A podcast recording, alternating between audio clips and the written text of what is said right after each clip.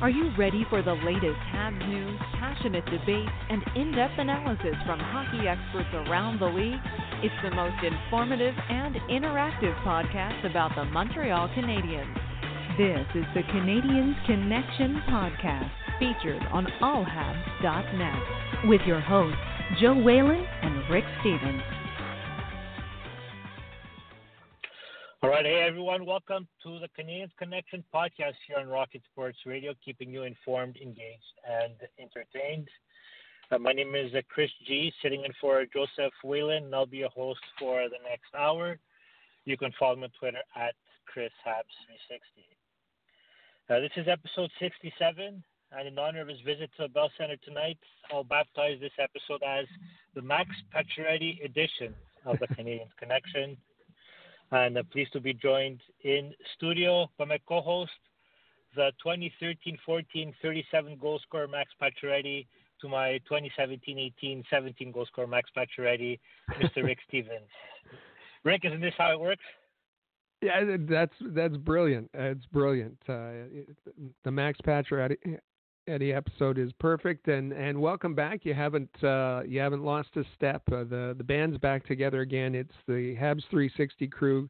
Uh, Chris, uh, um, for those that uh, those of our newer listeners, Chris uh, was host of the Habs 360 podcast for many, many, many, many years on All Habs Hockey Magazine and and Rocket Sports Radio, and and coming back in pinch hitting for Joe, who is um, under uh, an avalanche of snow, and and and uh, that's that's not uh, uh too much of an exaggeration. Um, uh, a state of emergency still exists in in uh, St. John's and and across Newfoundland. People are digging out. It's um, snowmageddon. It's it's blizzard conditions. 75 centimeters of snow up to 150 kilometers an hour in in wind gusts and and I actually saw some pictures of a an avalanche in the outer battery that came down a a, a hill and crashed through a, a, living room window and filled uh, filled that uh, that home. Um, so many pictures online that are almost hard to believe. People opening their doors and and they're they're they're having to shovel their way out. Uh, the doors being completely filled with snow. So listen, we've got a lot of great hockey fans in in uh, through across Newfoundland, uh, and many that listen to this show. And uh, we understand that power is an issue right now, and that's one of the reasons that Joe is not with us uh, right now. Uh, 18,000 without power in, in St. John's, and so please take care. Please stay safe. Uh, stay inside, um, and uh, yeah, just just be careful. Joe and and Shaq and Brian and Ryan, all our great friends out in St. John's and, and in Newfoundland, please uh, please be careful. Uh, from Joe, I got a message this morning. Um, he says uh, um, we've managed to shovel out as far as our car and the and keep the doorways clear. Uh, the roads are completely covered. Um, it connects the top of the snowbanks uh, uh, right across the road, which are the height of me. He says. snow emergency is still in effect, so we're not going anywhere. So um, in addition to uh, dubbing this the Pacioretty podcast, we're uh, we're going to be thinking of uh, the folks in Newfoundland today, and and uh, and stay safe to you all. Yeah, and uh, I echo those sentiments uh, as well. we, are going to have a, a, busy show. We're going to start with a recap of the game since the last episode, and as well as the latest Montreal Canadiens news. In our second segment, we're going to tackle our uh, big topic, which is while the Canadians currently have a good crop of prospects making their way through uh, the system, but what happened to all of the first round picks over the past decade? So Rick and I will uh, discuss that as well. And in our third segment, uh, we're going to talk about some uh, Laval Rocket with the Laval Rocket report since uh, myself and Rick here are on uh, today's episode. And we're also going to tackle our question of the week because this is going to have this is going to become a reality uh, sooner than later for the Montreal Canadiens. And the question is, what happens to the Canadiens lineup when Brendan Gallagher and Jonathan Drouin return? So this morning, uh, Jonathan Drouin was on the ice uh, skating, and uh, we also had news that uh, Paul Byron has started skating uh, as well. So some healthy bodies coming back for the Montreal uh, Canadiens. And Rick, why don't you tell us how the listeners can interact with us? Absolutely. Well, um, you're you're welcome to uh, reach us uh, um, on social media. Um, my uh, Twitter handle is all Habs. You can reach the show at Habs Connection at Habs Connection on Twitter. There's our Facebook page. Um, and uh, just look for All Habs on, on Facebook. There's over 40,000 in the All Habs uh, fan page on Facebook, and uh, we're starting to get uh, replies into uh, that uh, that question already. you can call the show live. Um, the studio number here is 213 943 3754. That's 213 943 3754. Text us. Uh, if you're listening on demand, you can text us seven days a week, 24 hours a day. We have a Rocket Sports text line. It's easy to remember. It's 5853 Rocket, 5853 Rocket. And if you've missed any of the uh, episodes, the previous episodes of uh, the Canadians Connection, uh, just go to CanadiansConnection.com and you'll see all the episodes there for you to uh, catch up on. Yeah, and if you're a type of mobile person, you can also go to your favorite uh, podcast platform and search for Rocket Sports uh, Radio and hit the subscribe button. Uh, lots of good options on uh, all of those uh, platforms. All right, so let's begin with a look at uh, the four games the Canadiens played since the last episode. Started off last Saturday as the Canadiens snapped their eight-game winless streak by beating the Ottawa Senators two to one in overtime in uh, Ottawa. Ilya Kovalchuk scored the, the, overtime winner, his first as a Montreal Canadiens. And during that winless streak, the Canadiens had lost six of the eight games by one goal. And well, there was a moment in the third period when uh, when Pekka scored the tying goal. He actually scored in his own net though for the wrong team. Uh, we everyone including Mark Bergevin. They showed a picture of him on uh, television, how he looked nervous when uh, the, the, the game was tied. But at the end of uh, the game, Rick, a huge sigh of relief by the players and the coaching staff when Kovalchuk scored the winner. It, was. It was uh, an odd game, kind of an even, evenly played first period, and then uh, Ottawa uh, for the second and third period outshot Montreal 32 to nine. And um, and as you said, uh, Marc uh, Bergevin could only shake his head when that uh, puck went in off Pekka. Um, and uh, then some excitement in in uh, the overtime. Uh, Ilya Kovalchuk went in alone on uh, Marcus Hogberg, uh, but uh, tried to go five hole. He was stopped, uh, but got another chance um, and uh, took a, a wrister and and won the game. the the the players went crazy. They uh, mobbed Kovalchuk. Um, he got the game winner. Price was brilliant. It was uh, a great way to uh, break that uh, that losing streak. And the Canadiens got used to this winning because they did again on uh, Monday with a 2 0 win at home against the Calgary Flames. In that game, Carey Price made 31 saves to earn his 46th uh, career shutout, and that placed them tied for third place in the, in the Canadiens history with uh, with Ken Dryden. And in that game, Rick uh, Ryan Poehling, he's been playing well uh, this season. He wasn't able to get his his name on the score sheet, but on Monday in a game against the Flames, he was finally rewarded with a goal on on the great play from the faceoff.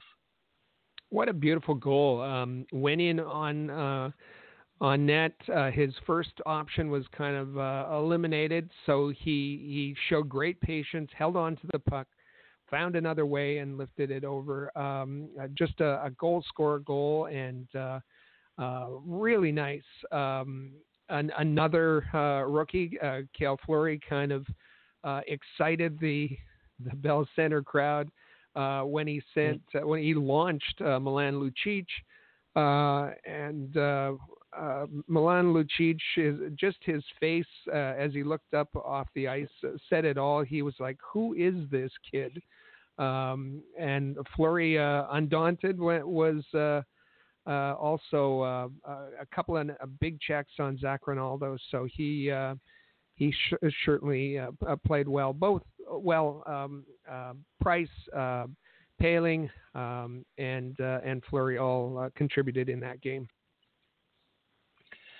Then on Wednesday night, the Chicago Blackhawks came in town and beat the Canadiens by a score of four to one. It was a game that even Julien said after the fact that the Canadiens didn't deserve to win, and well, it's hard to disagree with him with uh, that comment. That game, the highlight of that one, I guess, the storyline was that Max Domi was benched for I would say that the second half of the second period, including uh, he didn't play during a subsequent power play after he took a bad penalty, which resulted to the Blackhawks scoring to make the game three to one. And Rick, it's not the first time that we've seen Max Domi take one of those uh, unnecessary penalties. That's right, and and the coach uh, Claude Julien mentioned that after the game that um, why was why was he benched and why was he benched? Uh, you know, uh, for the power play when they could have used Max Domi and, and Claude Julien said, listen, this is not the first time he's taken a, a bad penalty. We've talked to him about it, and there was no reason. And, and Domi admitted as much after the game um, that uh, when he looked at the replay, he couldn't believe what, what he had done, basically put a headlock. Uh, and um, you know, it, it was one of those games where um, you know Thomas Tatar, lack of communication. Uh, Phil Danault uh, wasn't playing uh, much defense in his own end. It was uh, it was it was a really sloppy game and and uh, one of the one of the poorer efforts we've seen in a long time. Yeah, and I think uh, this game was worse than any of the losses that they suffered during that eight game winless yeah. Uh, winless shot. That was really uh, really really bad performance by the the team. Then on Thursday, Canadians headed on the road to Philadelphia, and well, after they allowed the first goal to the Flyers, Montreal scored four times to go on to win four to one. And this game, at least I, what I'll remember from it is Jesperi Kotkaniemi getting into his first career fight, but not only that, he it was an easy victory decision against uh, Robert uh, Robert of the Flyers, a defenseman and Rick, seems like his teammates appreciated the his um, I guess his actions, and they even named him uh, their their player of the game after. Well, it it was it was funny because um, Carey Price with 40 saves in the game was uh, named first star by uh, the the Flyers broadcasters, but uh, according to uh, the Canadians' teammates, it was uh, Jesperi Kotkaniemi who uh, was the one that uh, they recognized, and uh, I think he surprised. He, he surprised a lot of uh, his teammates. He certainly surprised Robert Hägg, and um, we recall that uh, you know just a year ago, uh, when asked, uh, I think it was by John Lu, um, uh, said he had never been in a game where there was a fight before um, and uh, and he was talking about uh, his days in Finland, and and then to um, to get into his first fight, to become a participant, and to be uh, such a decisive winner. Uh, it was, uh, you know, and, and, as as you said, just uh, really appreciated by the entire Canadiens lineup. Yeah, it's one of those things where you'll always remember where you were when when that happened. I think that's what shocked everybody. Uh, so as a result, now the Canadians are seventh place. Uh, sorry, not seventh place. Uh, in the wild card race, they're they're seventh place. They're seven points out of a playoff picture, and well, the Rangers, Sabres, Panthers, and Flyers in between them as well. So I don't want to be a, a Debbie Downer like they say, but it's not looking good for the Canadiens when it comes to a um, for a playoff spot. Well, it's it's funny now, because because last week, uh, just to add, um, last week we are saying that the Canadians had a three percent chance of making the playoffs on this show. They've won. They won three out of four games, and uh, their playoff their their chances only went up one percent. Right now, today, yeah. they have a four percent chance of making the playoffs. That that just kind of shows um, how how tough it's going to be, and and right now projected for just uh, 85 points. Yeah, just just the seven points is at this point hard enough to catch up, but adding the fact that there's also four other teams separating them, it's going to be real tough for them. So, all right, so let's move on now. Start looking at some of the news items uh, related to Montreal Canadiens from uh, the last week. Uh, let's begin with Pierre LeBrun, who reported on TSN and in the Athletic that he spoke to Marc Bergevin, and Marc Bergevin told him that he has zero intention of trading Shea Weber and Carey Price before the trade deadline. And while this news, uh, pretty much just like any news related to trade talk and Montreal Canadiens, gets uh, social media and the media in general and fans buzzing. And all I saw on social media were fans saying that we've heard this before from Marc Bergevin when uh, he said the same thing for uh, for PK Subban years ago. And uh, in his in Elliotte Friedman's blog, the 31 Thoughts, uh, he said that he spoke to Carey Price's agent, uh, Gerry Johannson, and he told him that there's nothing going on when it comes to uh, Price's uh, future with with the team. And personally, I didn't feel like this was even news. I don't think Pierre LeBrun needed to ask the general manager for for this kind of news, because even if Marc Bergevin wanted to trade Price or Shea Weber, it wouldn't have happened at the trade deadline. It would happen in uh, the um, the uh, the off season. So, Rick, how did how did you react when you heard that report? Well, I guess um, Marc Bergevin um, uh, started hearing back. It's it's it's one thing if these kinds of, of of discussions are happening on social media, but it's entirely a different thing.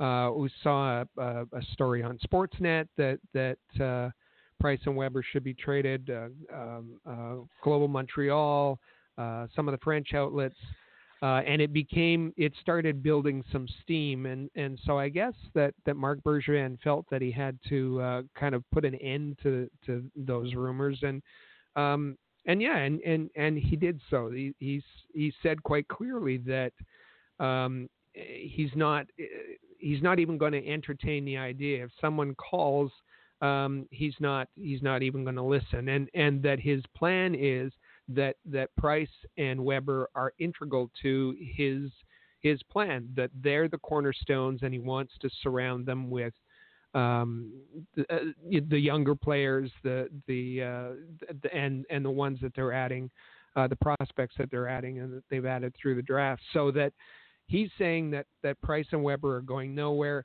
Now, I think that the other part of that is they wouldn't be going anywhere unless they wanted to anyway. With with Price having a you know a full no move uh, uh, contract, um, he would have to be enticed to go. And and everything we've heard from him is uh, that he's um, happy where he is and that he wants to win a cup with Montreal. Same for Weber.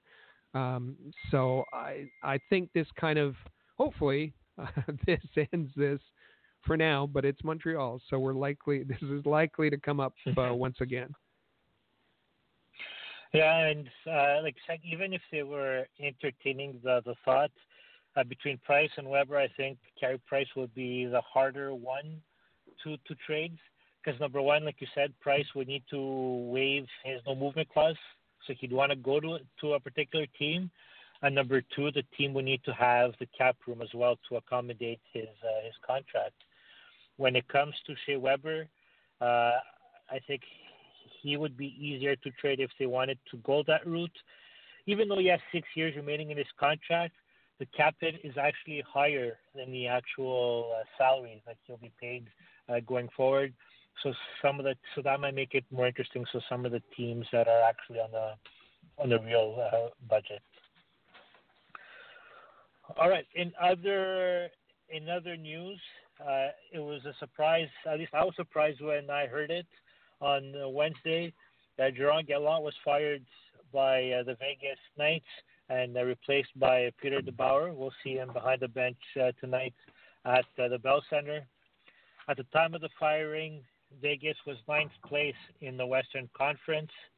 Uh, Gallant was coaching the Knights for uh, in their third for the third season. He brought them to the Stanley Cup final in their inaugural season, something that well I wasn't expecting. I don't think many people expected that as well. And then last year they lost in a controversial Game Seven. You know, it was a bad penalty kill, a five-minute stretch that cost them the series against uh, the San Jose Sharks um, in the round one of last season. Rick, were you surprised of the news when you heard it? Absolutely, um, and that's two kind of weird firings for uh, Gerard Gallant. Um, one in Florida and, and now in Vegas. Um, he's done a great job. Um, but I understand Pete DeBoer is a great coach, uh, terrific coach, and and when you have uh, the, the chance to bring in somebody of that caliber, um, they didn't wait, and and it it seems to be uh, this season uh, the the coaching carousel. Um, you know, you have uh, Mike Babcock out and Sheldon Keefe in. Um, uh, Devils fired John Haynes, uh, John Hynes, and then John Hynes was uh, hired by the Predators, who fired Peter Laviolette. Peter Laviolette still on the market. Um, De, Pete DeBoer fired by the Sharks. They brought in Bob Boughner. Then Pete DeBoer hired by the by Vegas. So there's been um, and and um, Bill Peters and Jim Montgomery for other reasons, but there's been a real um, um, I don't know. Uh, uh, um, I, I, think the the record is uh, 11 coaches fired in a year. We're, we're getting close, and, and we could get near that that record. Uh, so it kind of prompted uh, Canadiens fans. I, I think Gerard Gallant was well loved when he was in Montreal. He was seen as the the players' coach, kind of the intermediator uh, intermediary between um, uh, Michel Therrien and and his players, and uh, had some success. Um, and so uh, TVA asked the question, they had a poll uh, Would you like to see Gerard Gallant return uh, as head coach of the Montreal Canadiens? You know, there's a lot of dis- dissatisfaction with uh, Claude Julien, and um, I, I, guess I was a little surprised by the results there too. 55% of their respondents, and they had a lot of response, uh, said they want uh, Gerard Gallant as the head coach of the Montreal Canadiens. So um, you know, maybe times are changing. I, of course, uh, Gerard Gallant, uh, kind of unilingual. Um, um, maybe uh, Canadiens fans are tired of, of waiting for success and would take any, you know, um, not not be as restrictive in their choices as they once were. And when uh, so Bob McKenzie back in uh, when Michel Therrien got fired and Claude Julien was fired, uh, Bob McKenzie had reported that Canadiens had also asked permission to speak to Gerard Gallant, so maybe there was some kind of interest back then. So I wouldn't necessarily, uh, if the Canadiens do go into that direction of replacing Claude Julien, I I'm thinking that uh, Gerard Gallant would be one of the names that they're um, that they're going to talk to. But just like you mentioned, uh, Rick, like we've always heard positive feedback from the players when it comes to Gerard Gallant. But you said, like you said, he was fired in a bizarre uh, situation in Florida as well. So uh, I don't know. I'm thinking out loud here. Like, is he? Is he? Have there's something going on behind the scenes in the sense where maybe the general managers have a hard time deal with him because I really find this uh, bizarre, uh, the way that he's been fired uh, twice, Gallant. Hard to say. We haven't heard anything in that direction. And of course, you know, there's going to be, we'll see, uh, he has connections to Detroit, and uh, we'll see uh, if Steve Yzerman has some some interest. Um, uh, Blashill is not uh, was not a Steve Yzerman pick, so um, you know that could be a, a, a, an ending point for him. But um, it is surprising. Yeah, just looking for my list here. The longest tenured coaches presently in the NHL are Jon Cooper with Tampa, Paul Maurice with Winnipeg, and number three, it it uh, it shocks me that Jeff Blashill is the third longest tenured coach in the NHL with Detroit.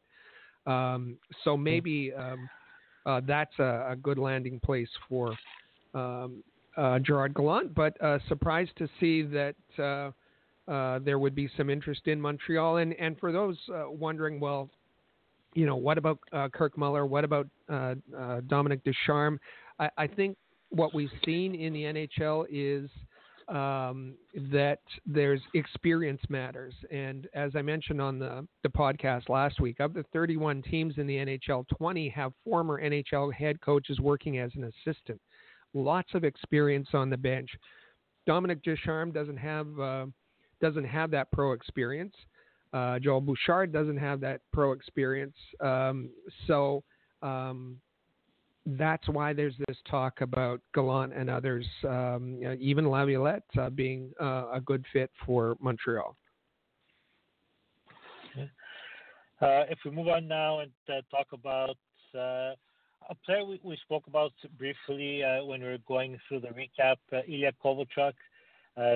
just since the last episode, he scored the overtime winner against the Ottawa Senators. He picked up an assist in the game against the Blackhawks scored two goals against the the Flyers, which brought his totals with the Canadiens to three goals, four assists in seven games. So he's a point per game player.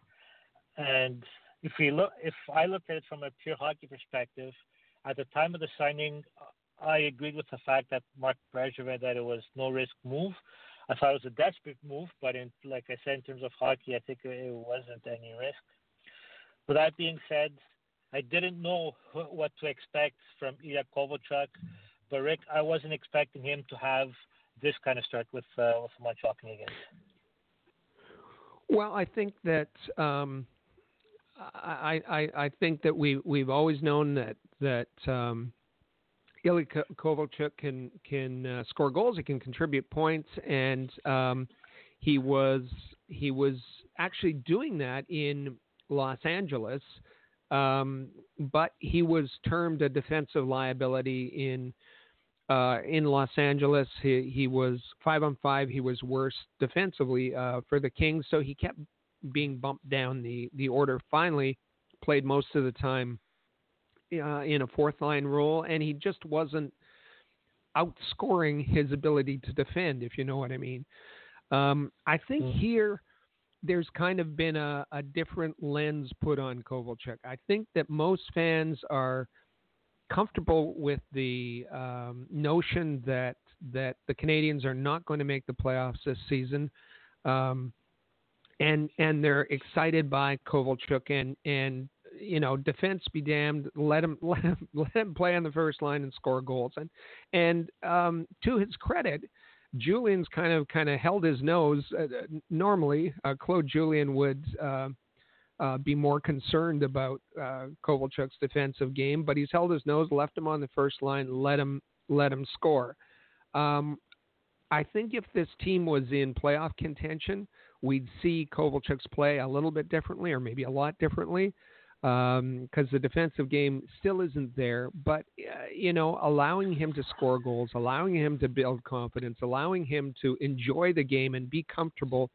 Um, you know, he's been involved physically. He's using his his size. Um, he's he's um, you know equally um, goal scorer versus uh, playmaker. Um, he's been he's been great, and I think that um, this kind of is seen as an audition for uh, the other 30 te- well, the playoff bound uh, teams in the NHL.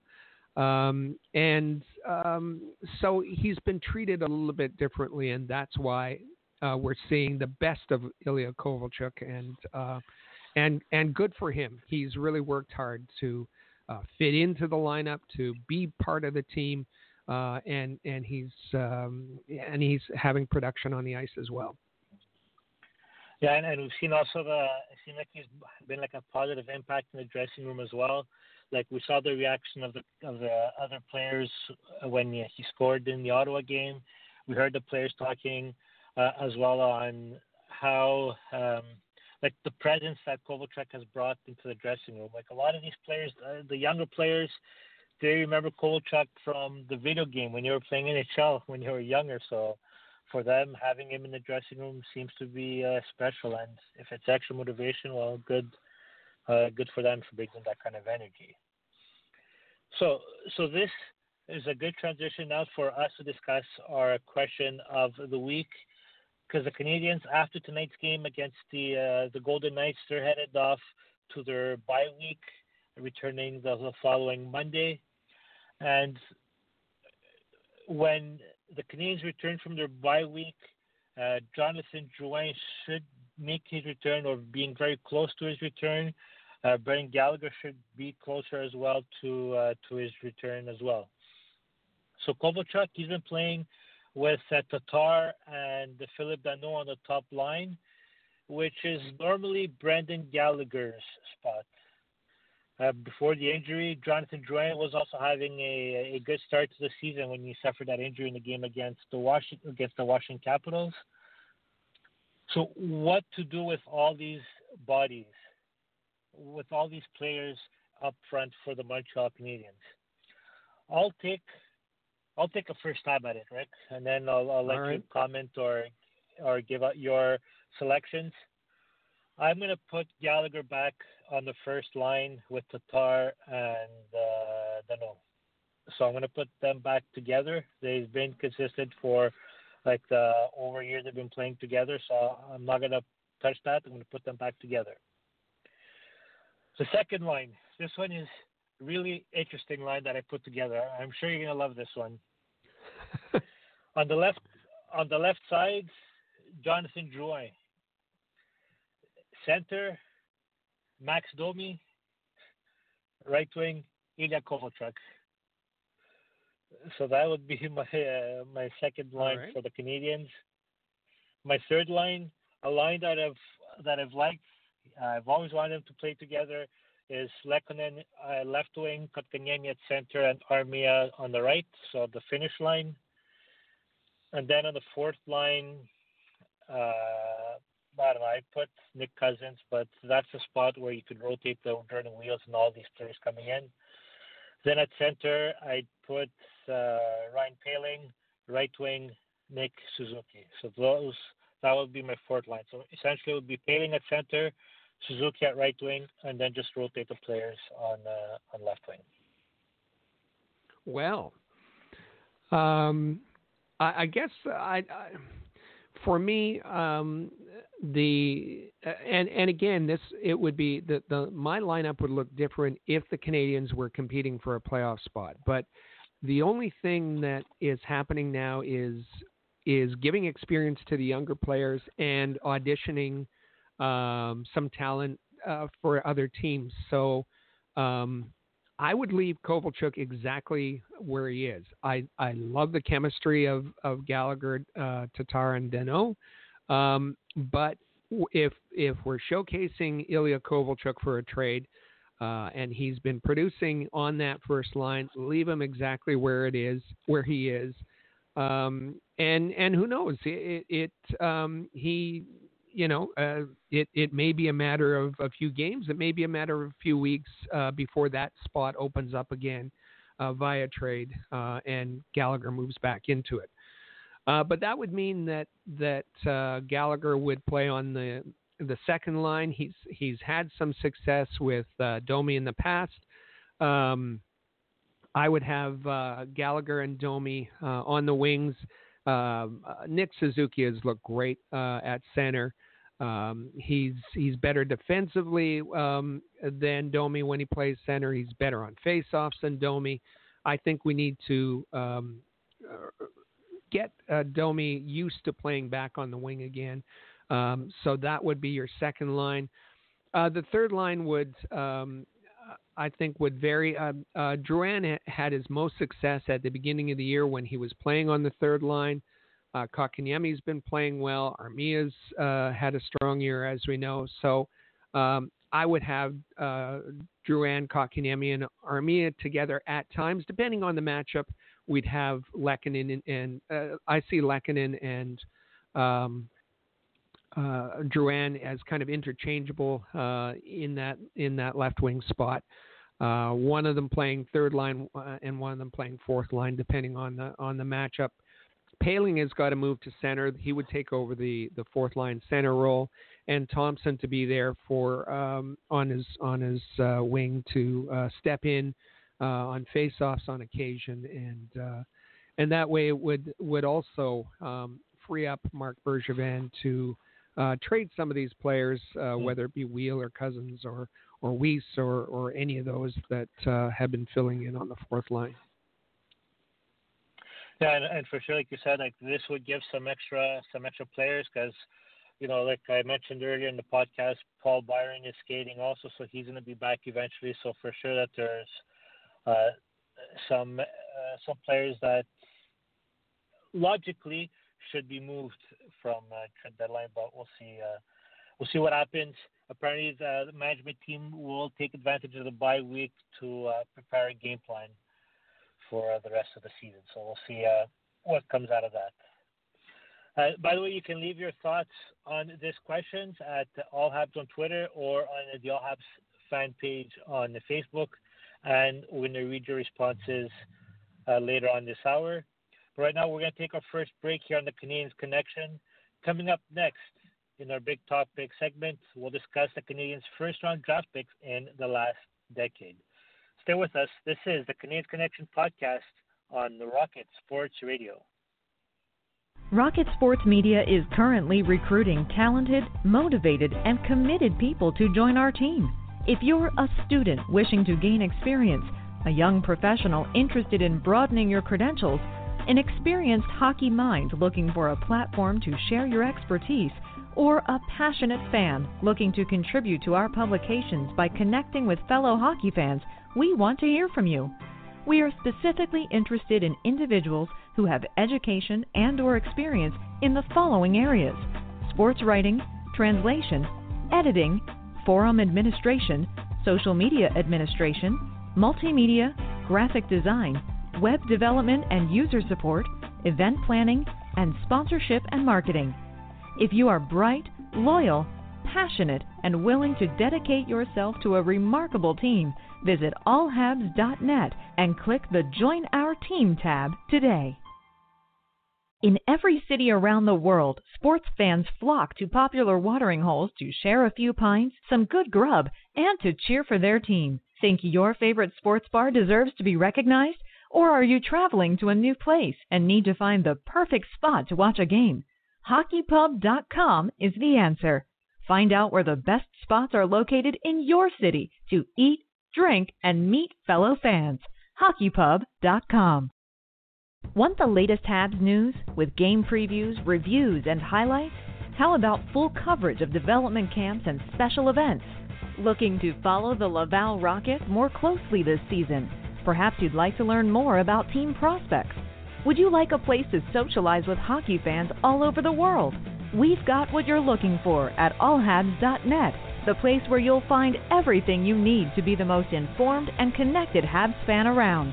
allhabs.net.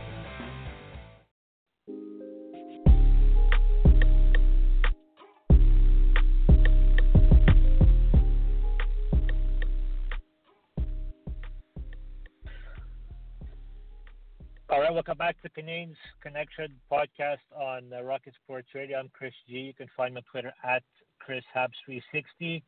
With me in studio is the president and founder of Rocket Sports, Eric Stevens. You can follow him on Twitter at uh, All Habs. And you can also follow Habs Connection on Twitter, Facebook, and Instagram. And don't forget to visit our website at CanadiensConnection.com. All right, so and moving on now to our big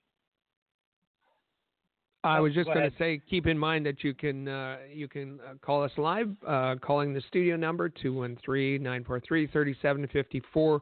Listening on demand, we'll just remind you of the Rocket Sports text line at 5853 Rocket.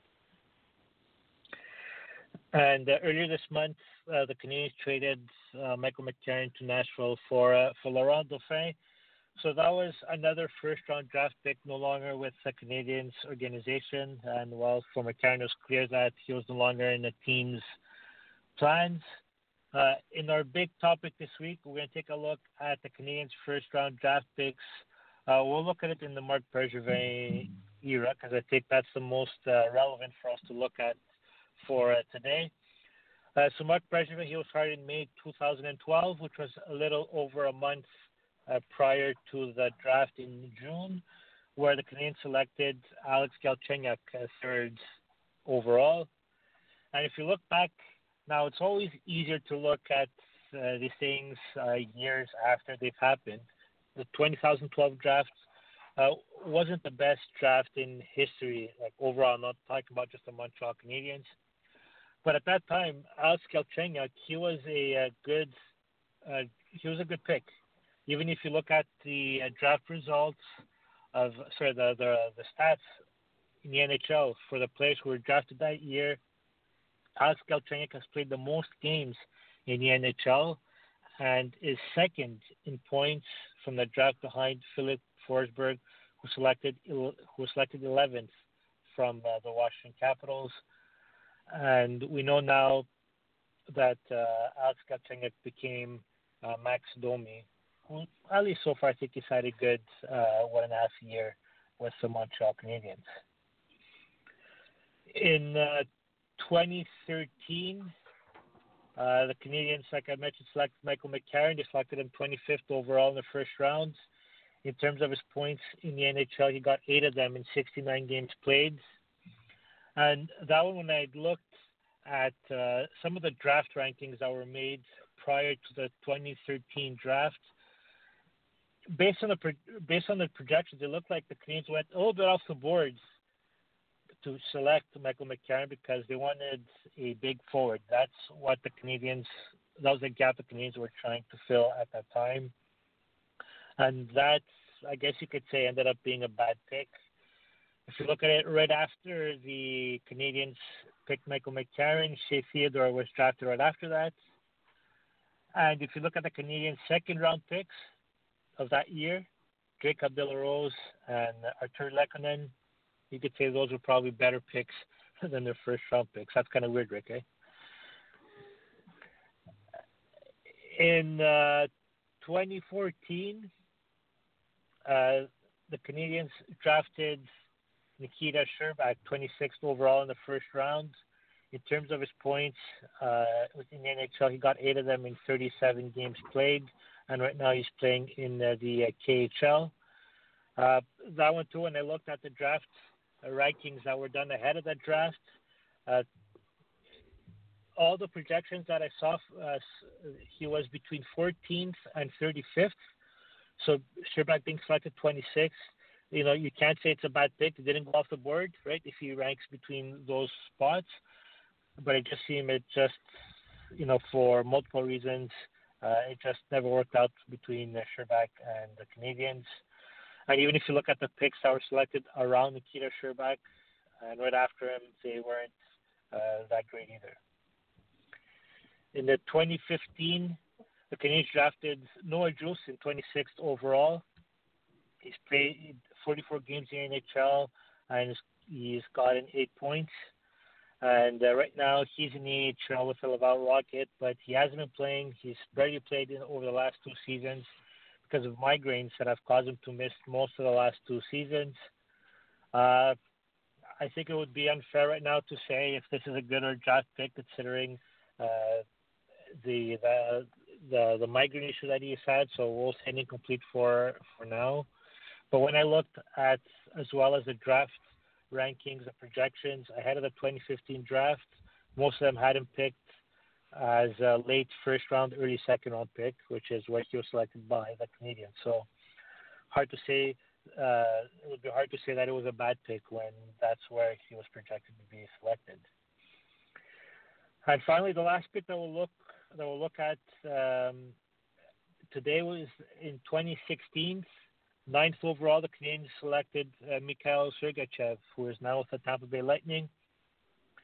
And if you look at the 2016 draft, at least as of now, uh, the two best defensemen that were selected from the draft are Sergachev and you know Charlie McAvoy is also a good defenseman for the Boston Bruins. So that was a good pick as well from the Montreal Canadiens. and while Sergachev, we know what the result is. He he was traded to the Tampa Bay Lightning for Jonathan Drouin, who's had a uh, up and down stint with the Montreal Canadiens uh, so far. So, Rick, uh, what are your takeaways from uh, from this draft list that I just went through? Yeah, I, I think that's that's all um, very well said, and um, I think when when this circulated, and certainly it was triggered by um, Michael McCarron being traded, and and as we know, um, Michael McCarron. Um, a couple of issues there. Uh, difficulty processing the game, um, uh, you know, at a at a at a high level, and and discipline problems, and and so was finally traded to Nashville.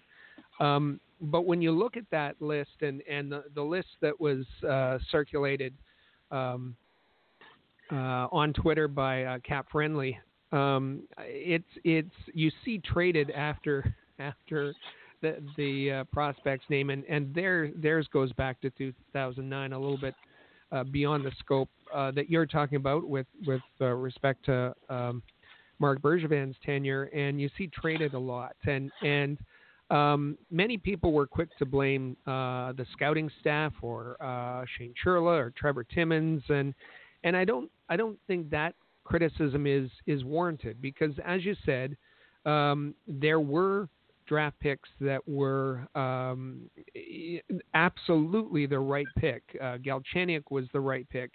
Sergachev was the right pick. Uh, Noel Jewel, Noah Juulsen, if not for uh, injury issues, was probably the right pick.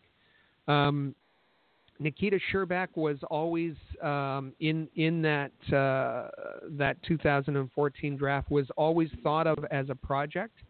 And as far as projects, um, um, if he had been kept engaged, it, he you know he could have have worked out very well. When you look at uh, the rest of that draft, um, if the Canadiens had been able to move up even one spot, uh, taken just above Scherbak was David Pastrnak, who's obviously lighting it up for the Boston Bruins.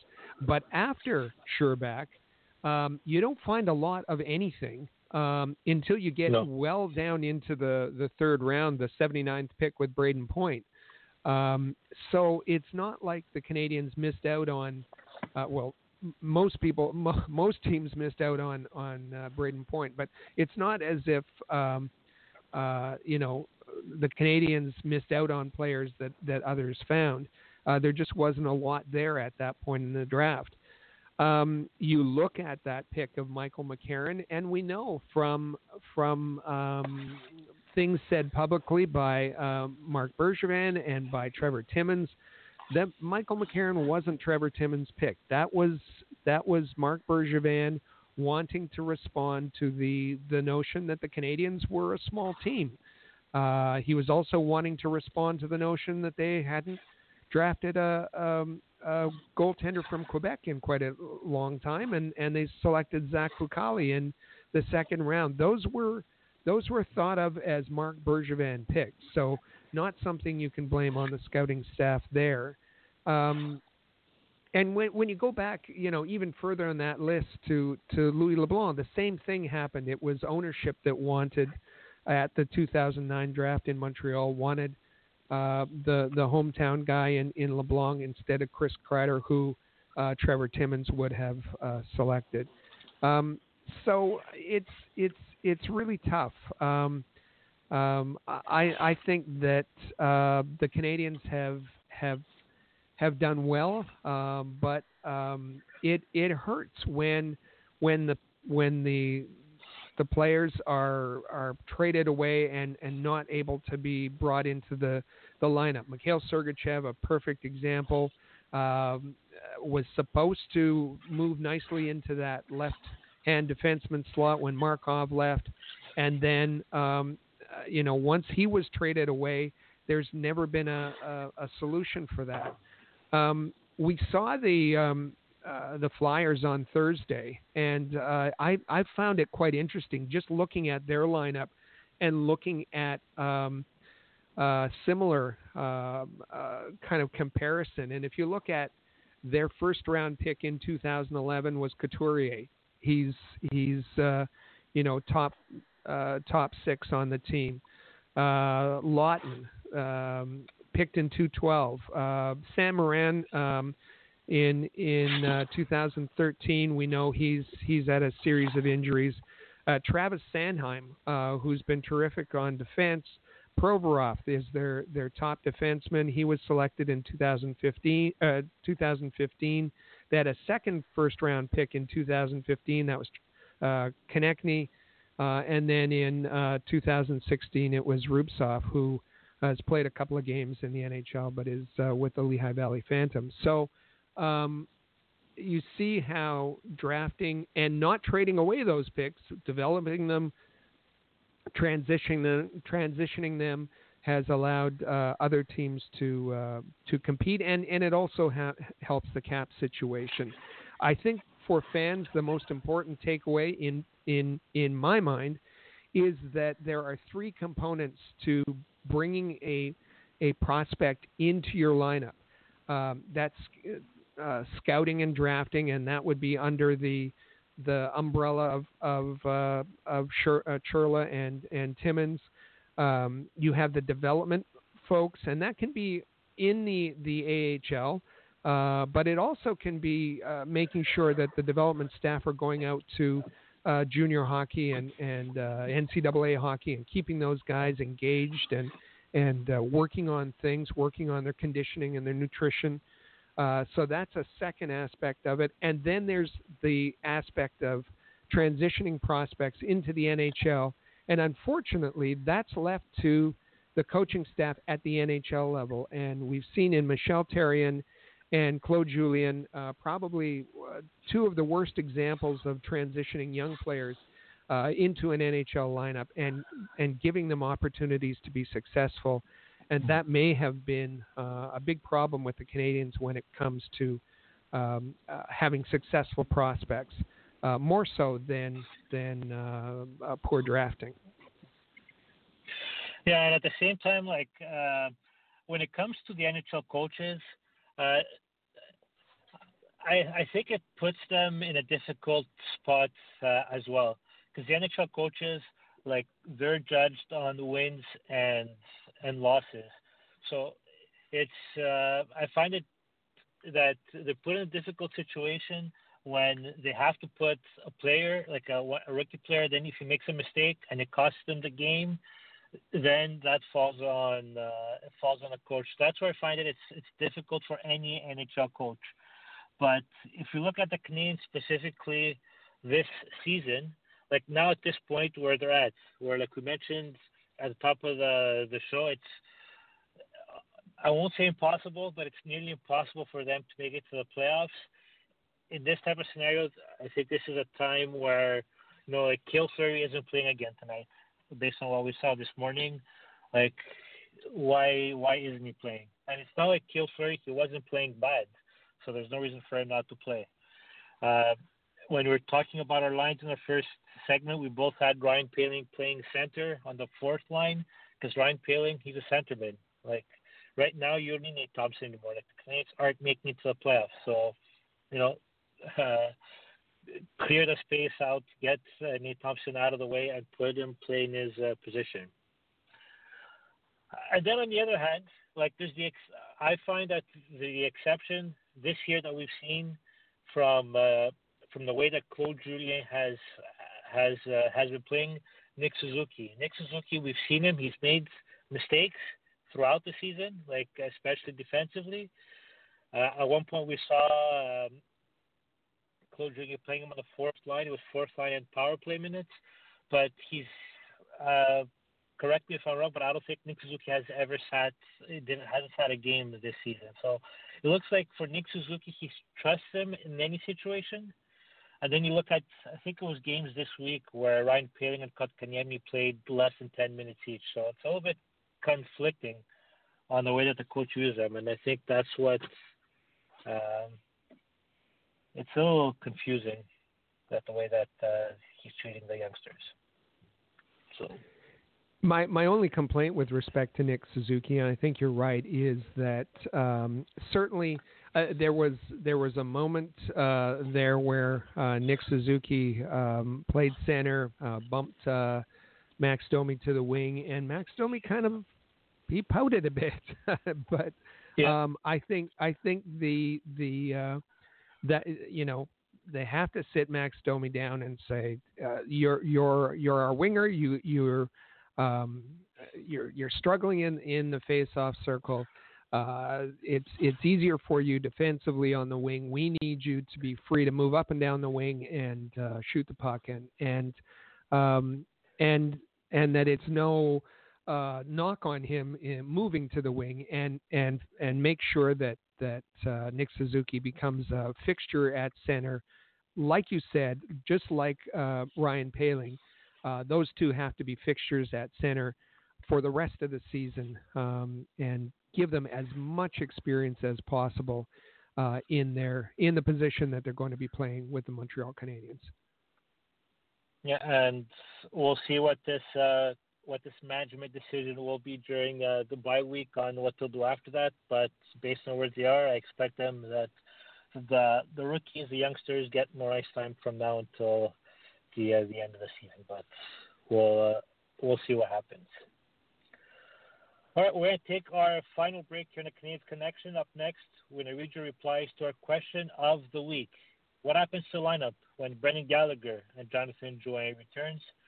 Stay with us. You're listening to the Canadian Connection podcast on Rocket Sports Radio.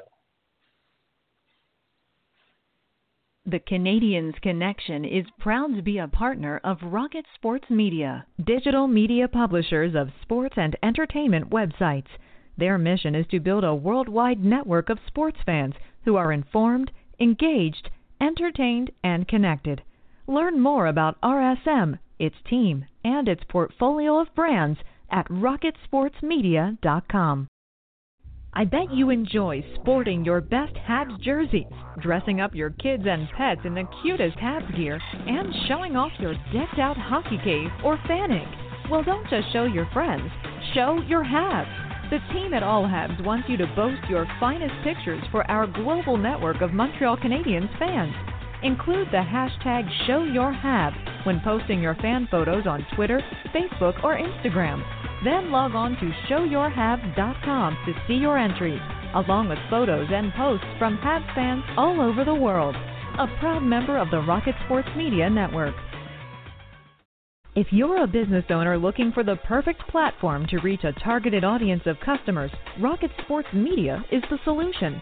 Our global hockey community provides unmatched social media reach to an attentive demographic of sports and entertainment fans. We can provide visibility to your company, helping you to engage and leverage this prime group of potential clientele.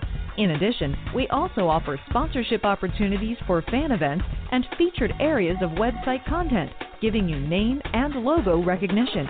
Visit rocketsportsmedia.com to contact us for further details and information regarding this unique marketing opportunity. For the most trusted source of news, analysis, and features about the Montreal Canadiens, their affiliates, and their prospects, log in to allhabs.net your year round resource for anything Habs related. That's allhabs.net.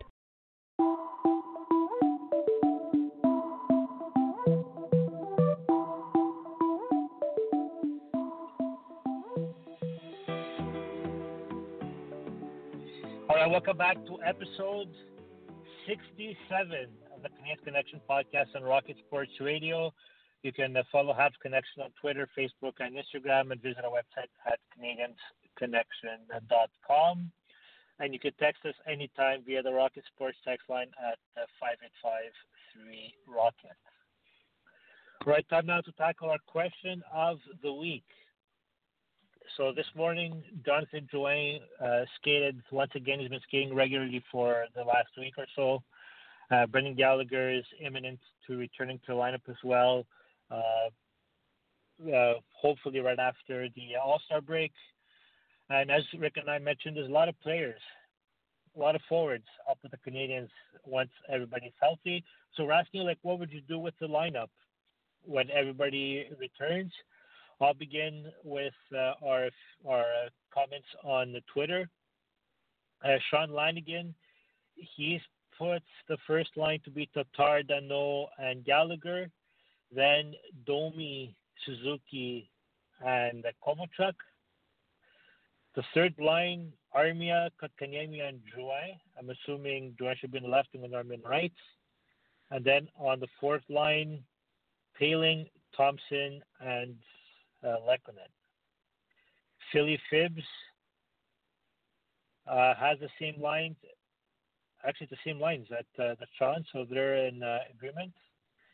Uh, Matt Smith, okay, so these are a little bit different lines. Tatar, Danault, Gallagher, Drouin with Domi and Armia, Kovalchuk with Kotkaniemi and Suzuki. So you'll have a veteran with the two rookies on that line.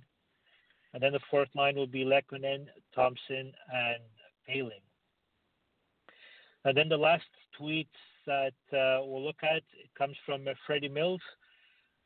Uh, he's the only one that put actually Kovalchuk in the top line who kept him there with Tatar and Danault. The second line, Drouin, Suzuki, and Gallagher. The third line, Domi, Kotkaniemi, and Armia. And the fourth line is Lehkonen, Poehling, and well, Freddie brought uh, Paul Byron back into the lineup as well. So, so thank you very much, everybody, for your tweets. Rick, what does it look like on uh, the All Habs Facebook page?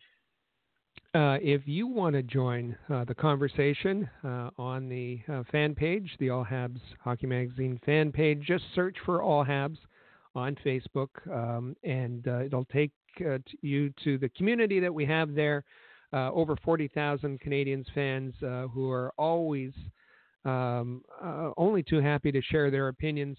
Uh, so, in answering the question, uh, what do the lines look like um, when uh, Brendan Gallagher and Jonathan Drouin return? Craig Snook says Bergevin is the problem. seems to be.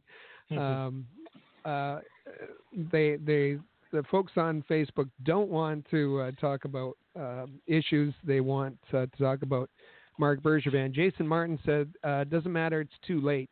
Ron White says uh, the the team is toast. Um, Mark Bazanson says, "Well, it's too late now, but uh, wish we had gotten Kovalchuk a month ago. Who knows what would have happened." Uh, Alan Valancourt says uh, Canadiens need a major overhaul.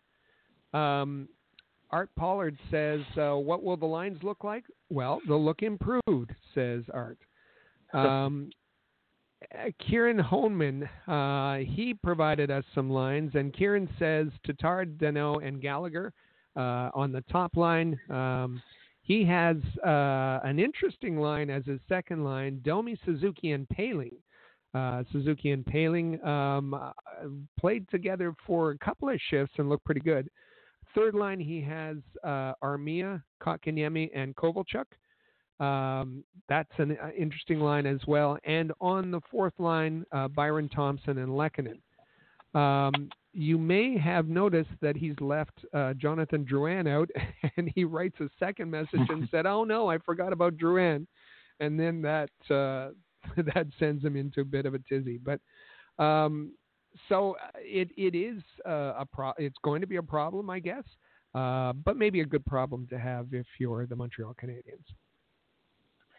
Yeah, for sure. It's uh, so this just it's obvious that like a move has to be made by uh, during trade uh, before the trade deadline, whether it be minor or a little bit more significant assets. But there's definitely uh, room. There's definitely something the general manager has uh, has to do. So, so thank you everybody for participating into uh, this week's question of the week. This edition of the Rocket Report is brought to you by AHL Report, your premier source for the Laval Rocket, the AHL affiliate of the Montreal Canadiens. AHL Report is a proud member of the Rocket Sports Media Network. All right, Rick, it's one of those rare times where we're both on the air. We could both speak about the Laval Rocket at the same time, so we're going to take advantage of it with a uh, Rocket report. Uh, the Rocket in uh, Winnipeg right now to face the Manitoba Moose uh, today, this afternoon, and uh, tomorrow. Both games at 3 Eastern. So that means today's game will begin in under one hour's time. Cayden Primeau has been confirmed as the starting uh, goaltender for this afternoon's game, and he had a, a difficult game uh, last week on uh, Sunday, being replaced after allowing uh, three goals in the first uh, five shots.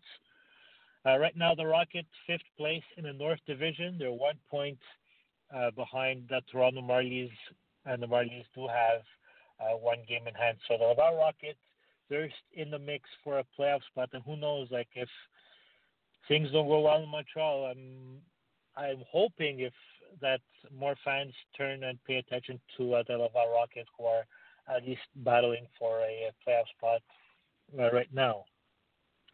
Uh, earlier this week, uh, maybe the maybe because he scored in his own net, but Peca was returned back to the Laval Rockets, and what this does is creates an abundance veteran players on the roster. So the AHL has, I think it's called a development rule or a veteran rule, where you can't have more than five veterans on uh, in your starting lineup. And the Rocket right now have Phil Varone, Christian Folin, Karl Alzner, Charles Hudon, Matthew Peca, uh, Xavier Ouellet, and Yannick Veilleux. So not all, not all those players can play in the same game. We still haven't gotten word on uh, what's going to happen in uh, today's lineup. But Rick, like this hasn't happened for the Laval Rockets since their first year in Laval. So they didn't have this issue last year, but the first year in Laval they they did have this issue as well. And there's those veterans who had to, I guess, sit in and out of the lineup because of it. But in a situation like this where there's so many veterans on the team, I don't think it's good news for anybody. It's not good news for the veterans because they want to play. It's not good for uh, uh, well the young players because they need to play for development, and it forces a coach uh, to make decisions that well, if like regardless, I think what the decisions are made, uh, it's it's not a good situation it, it's not a good situation at all, and and we saw that um, it uh, um, affected uh, uh, Josh Brook last week, and, and, and not specifically the the veteran rule, but but the the um, you know it's a it's a it's a balancing mat, uh, um, act in in the AHL. Um, certainly, teams want to win, and we know that with the Canadiens, it would be uh, with with the Montreal Canadiens uh, likely not to make the playoffs, but the Laval Rocket uh, in contention, uh, battling for a playoff spot. There is that temptation uh, to put your resources there and and uh, play those those veterans, and to make sure that there's some playoff hockey in the Montreal area when it comes to April. but that has a negative effect on on um, your development program, which is supposed to be what the AHL is all about. And um, but you know, uh, some of these things might get um, sorted out by the time uh, the trade deadline happens. Um, you know, could uh, uh Charles Hudon and, and Matthew Peca, who you mentioned, uh, could they be uh, part of of trading um, to other teams and given new starts? Um, uh, you know, maybe even uh, if if the Canadiens are are uh, unloading Nate Thompson or or Jordan Weal or Dale Weise, uh, does that open up spots for for some of the other maybe a Barber or to to move up and fill the spots and and uh, give more opportunity for uh, the younger players? We'll, we'll see where the Canadiens put their focus, their emphasis, their priorities. Uh, but right now, it's a, it's a real juggling match for the the Laval uh, coaching staff, uh, and and um, we'll we'll have two games uh, this weekend, two matinee games in Manitoba and Winnipeg, uh, and the I know that the AHL report team will be all over the coverage of both of those games. Yeah, definitely. Like uh, complete coverage of both these games this weekend. I'll be at Bell on Wednesday nights when uh, Laval hosts the Syracuse Crunch. and the Crunch are going to be looking for revenge because Laval just recently beat them uh, twice. So I'm sure the Crunch will want to get payback on Laval, and it's kind of weird because in the recent in the recent history, Syracuse has always had success over Laval, except for these uh, last uh, last two games. So follow uh, the AHL report for complete coverage, and also there's uh, from the press box with uh, with Rick Stevens and uh, Amy Johnson, who will also give you a little more complete uh, coverage of the Laval Rocket and the American Hockey League. This edition of the Rocket Report is brought to you by AHL.Report, your premier source for the Laval Rocket, the AHL affiliate of the Montreal Canadiens. AHL.Report is a proud member of the Rocket Sports Media Network. And Rick, why don't you talk to us also about the Canadiens coverage on uh, from the Rocket Sports team? Absolutely. Um, we'll have a, a game preview uh, ahead of the tonight's game uh, against uh, the Vegas Golden Knights. Uh, Sam Gerber um, uh, masterfully puts together the game day previews, uh, and I help out with the with some of the stats on that, and and we'll have that out. We'll have a full game recap following the game and uh, and we'll have all kinds of coverage. I, I also want to mention um, just uh, the the kind of content we have on All Habs um, Hockey Magazine. We were talking about a bit of a of a, a disaster for for people, uh, the storm, uh, the blizzard in um, uh, Newfoundland. Uh, there's also on the other side of the world we have we have fans that are, are across the globe, and we we hear from them regularly. We're in contact with them regularly, and we have a lot of hockey fans in Australia, and they're going through a bit of a tough time right now. Uh, with all the bushfires, those being uh, set mostly by arsonists, 180, uh, have been uh, arrested or, or uh, given citations already, and, and it's causing havoc there, especially for the animals. So, Kate Rachel um, and, and Andy, who's one a member of our team in New Zealand, have have looked at all kinds of options to to kind of help out with the fundraising, and uh, and they've put together a, a bit of a, a fundraiser if you want to help out fellow hockey fans who are going through a tough time right now in Australia. And look for that particular article in our Rocket Power section uh, an All Habs magazine. So we've got a little bit of everything uh, on uh, uh as part of uh, All Habs and Rocket Sports Media. And also a reminder to to go to your favorite podcast platform. look for Rocket Sports Radio and hit the subscribe button to get all of the great podcast coverage provided by the, the Rocket Sports team whether it's uh, on Apple or Spotify or TuneIn, uh, Rocket Sports Radio is on it. And uh, or you can go to CanadiensConnection.com to uh, find the latest episodes of this uh, podcast. So, Rick, we're going to wrap it up. It was uh, great to be back in this chair for for a week for a special appearance. Great to have you back, Chris. You did a great job. Um, you're always welcome here. And uh, again, we we wish uh, Joe well as he as he digs out, and all the folks in St. John's and across Newfoundland. And uh, also, here's the, the time where I give myself a self plug. A reminder you can check out my Habs notepad on nohabs.net every Monday, and uh, my Laval Rocket coverage on AHL.report. Uh, my name is Chris G. You can follow me on Twitter at ChrisHabs360. Joseph will be back next Saturday with Rick at 1 p.m. Eastern. Thank you for listening, and I'll uh, talk to you soon. For the latest news on the Montreal Canadiens, follow us on Twitter at Habs Connection and visit allhabs.net.